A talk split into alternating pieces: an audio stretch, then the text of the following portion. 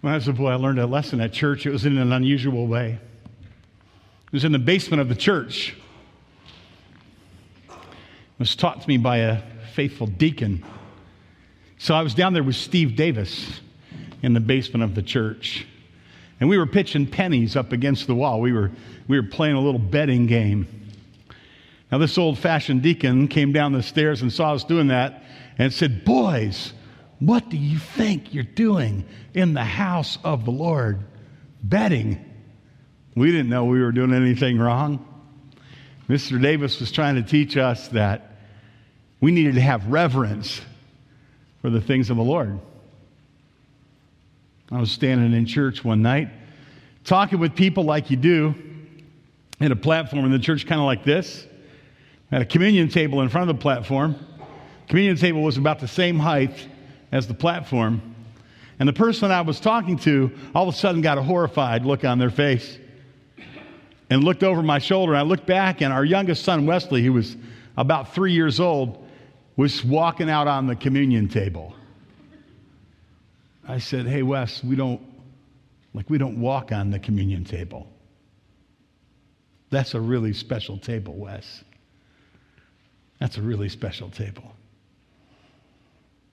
The missionary in Africa one day saw some boys, and they were down on their knees and they were playing down by a river, a game that he recognized that he played in his childhood. They were, they were playing a game of marbles, but they didn't have marbles. They had, they had these little things they had dug out of the ground. And they were shiny, they were sparkly things, these, these little African boys had dug out of the ground. After a while, the missionary knelt down with him and said, Can I have one of those? And he took it, and sure enough, it was, uh, it was a diamond. These boys were, they were playing marbles with, with diamonds. Not us, though. We, we're not the kind of people that are irreverent in church or anywhere. Am I right? We're not the kind of people that treat the communion table like any old table. We don't play marbles with diamonds, do we? No, we don't. Because we're the kind of people that we, we know that there are certain things that are sacred. There are certain things that just call forth reverence, reverence, holy awe, fear, love, service, worship, and the death of our Lord Jesus. This was one of those things. You know, the scriptures talk about the death of Christ throughout the epistles, obviously, in all four of the gospels. The scriptures also talk about the death of Christ prophetically in the Old Testament. As a matter of fact, I want to read from Isaiah 53 again. We just read from Isaiah 53. I want to read again from Isaiah 53 and tonight from the New Living Translation. It was about a year ago that I was in a, a Good Friday service. And for, for the first time in, in, in 37 years, I wasn't really a pastor anymore. I was a preacher, but I wasn't a pastor. I wanted to be a pastor, but my pastor ended in a really sad way. And I went to church that night to a friend's church, and I, I went in quietly into the dark auditorium, and my heart was crushed. It was crushed. And I kept thinking, how could, how could God let this happen to me? You ever have that happen to you? You ever have something happen that just crushes your heart?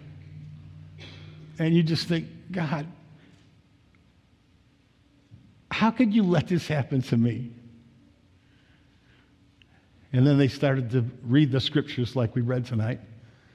And they started to sing the songs like we're singing tonight. And I just sat there and in my heart I said, I love you, Lord. I'll serve you, Lord. I'll, I'll do anything you want me to do. And then they put Isaiah 53 up on the screen. And they read it. From verse 7, he was oppressed, treated harshly. He never said a word. He was led like a lamb to the slaughter, as a sheep is silent before his shearers. He didn't open his mouth. He was unjustly condemned. He was led away And no one cared that he died without descendants, that his life was cut short midstream. He was struck down for the rebellion of my people, but he had done no wrong. He had never deceived anyone, but he was buried like a criminal and put in a rich man's grave. And here's the part that stood out to me that night. But, but it was the Lord's it was the Lord's good plan to crush him.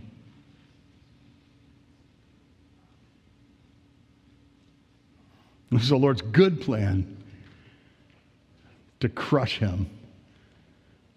Probably like every Christian, you've always wondered why they call this horrifying day good. It was the Lord's good plan to crush him and cause him grief. Yet when his life was made an offering for sin, he will have many descendants, he will enjoy a long life, and the Lord's good plan will prosper in his hands. And the Lord's good plan will prosper in his hands. Isaiah 53, the New Living Translation. It was God's good plan to crush him. And when you have a crushing weight on you, you might look to the, up into the face of the Lord Jesus and realize that when God is doing something very, very good, will often use something very, very hard, something very, very sad, and it's a good plan. And so we as Christians, we adore him and we love him and we serve him. We also, we also trust him, don't we? We trust him. We trust him. God, I don't understand you all the time, but I always trust you. God, I don't understand you all the time, but I always love you. One of the things that helps us is to just stand on the dusty street in Judea and look up into the face of Jesus who never sinned. You know, there were people who suffered physically worse than Jesus, longer. There were people who suffered emotionally, perhaps worse than Jesus. What makes Jesus' suffering so profoundly unique? It's because nobody ever suffered spiritually like Jesus. No one, no one was ever so perfect, so sinless, but to be stripped naked in front of sinful men and cursed and mocked and spit upon and beaten and tortured and, and murdered, and have, as he cried out, that he was forsaken of the Father.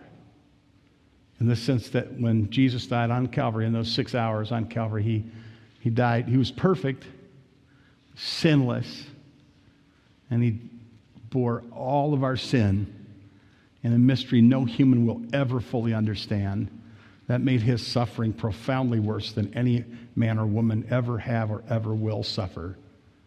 So I walked the Via Dolorosa one day in the spring, the way of suffering, the way to the cross. People were, it was through the south, through the, through the, through the uh, marketplace. People are all hawking their wares, you know. And, but it was in the spring of the year, and it was just before Easter, and I thought this is probably the only time in my life I will ever walk this this way of suffering, this way that Jesus walked. And so, I, even though I'm very, I love good humor and I love good company and I love good banter, I didn't feel like talking that day. I wanted to walk the way that Jesus walked, and I wanted to think about him and what he did for me, and so I did. As we walked along that way, one of the places that they showed us was a place where they believe one of the trials took place, and some, and some guards were quartered. And they, they walked us over and they showed us a place on the ground where there was a, there was a circle that they had etched it deep into the stone. They say that was used for a game that soldiers would commonly play, a gambling game.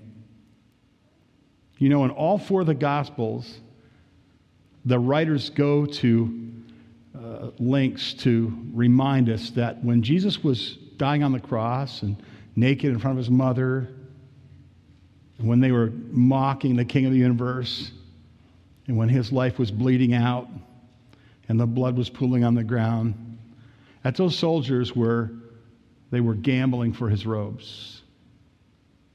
They were irreverent. At the feet of our dying Savior, they were, every one of the gospel accounts reminds us, and it's in Psalm 22 and verse 18 as well. God wanted us to know that even where Jesus was dying, there were people who, who were, were being irreverent. They were playing petty games at the foot of the cross. Do you remember that there were malefactors, they're often called? Uh, they might have been insurrectionists, they might have been murderers, They're called thieves that were dying on either side of Christ. Remember that? And you remember that they both mocked him. Remember that? And you may also remember that during the hours that Jesus suffered in agony on the cross, he died with such a testimony, such a dignity, such a message, such, um, such gravitas that some of the people around it, it, of course, there was the, the miracle of the sky going black and the earthquake and graves bursting open when Jesus was dying on the cross, some just continued to mock him, but others, they, they grew silent. Remember the centurion? Surely this was a righteous man. But then there were these two malefactors, and the one eventually said to the other, What did he say to him? Don't you fear God? Don't you fear God? That's what he said in the, in the account in Luke 23. Don't you fear God? And then he said a couple of very profound things. He basically said, Jesus is perfect and we are guilty. Don't you fear God? He never sinned, and you know that we have. And then he said something else very profound that's pretty well known. He directly addresses Jesus and he says to him, Remember me when you come to your kingdom. What words did you say? when first you followed Christ? Did you say, Forgive me? Did you say, Save me? Did you say, I believe in you? Did you say, Make me a Christian? Doesn't really matter too much. It matters what He saw in your heart when, when, the, when your faith was placed upon Jesus and you realized He was perfect and you were guilty and your heart was filled with reverential fear for Him the thief on the cross said, he just said, Remember me when you come to your kingdom. And then Jesus so beautifully said, You're going to be with me today in paradise. Today, you will be with me in paradise. There was a pastor, and he was a pastor in, in Ann Arbor for a while. Uh, his name was Lloyd Douglas, and he was a gifted pastor. One of the things he did was he wrote a book. It was fiction the book was fiction. It was a fictitious account of what might have happened to the soldier that eventually won the gambling for the robe of Christ. Maybe you saw the movie. This haunted that soldier in, in, in Lloyd Douglas's fiction. This haunted that soldier for the rest of his life until, until finally he became a follower of Jesus and others became followers of Jesus because he never could get away from watching Jesus die and winning his robe in a gambling that was fiction. But what an interesting story that is. The Puritans have thought deeply about Jesus' death. And tonight, I want to read to you a prayer that I have modified just a little bit for you so that you'll uh, also understand how sweet it is that Jesus Christ died for you. And so that your heart would be filled with, with proper reverence and awe for Him. At Calvary, Christ was plunged into anguish that you can have fullness of joy forever. At Calvary, Jesus was cast off so that you could be welcomed in. He was trodden down as an enemy so that you could be welcomed as a friend. On Calvary, he surrendered to hell's worst so that you could enjoy heaven's best. He was stripped so that you could be clothed, and he was wounded so that you could be forever healed. And on the cross, he was athirst so that you could drink the water of life. Jesus was tormented so you could be comforted. He was made a shame so that you could inherit glory. He entered darkness so that you could enter into eternal light. Jesus, your Savior, He wept so that all tears could be wiped from your eyes. He groaned that you might have an endless song. Jesus endured all pain that you might have unfading health. He wore a cruel crown of thorns so you could wear a diadem of glory. He bowed his head so that you could lift up yours. He experienced reproach so that you could be welcomed into the very presence of God. And he closed his eyes in death so that you could gaze on his brightness. And he died so that you could live forever. Love so amazing, so divine, demands my soul and my life and my all. And to live in the light of the cross, to really understand and to see what Jesus did, is to say with the hymn writer, we're the whole realm of nature mind, that we're a present far too small. Love so amazing, so divine, demands my soul and my life and my all.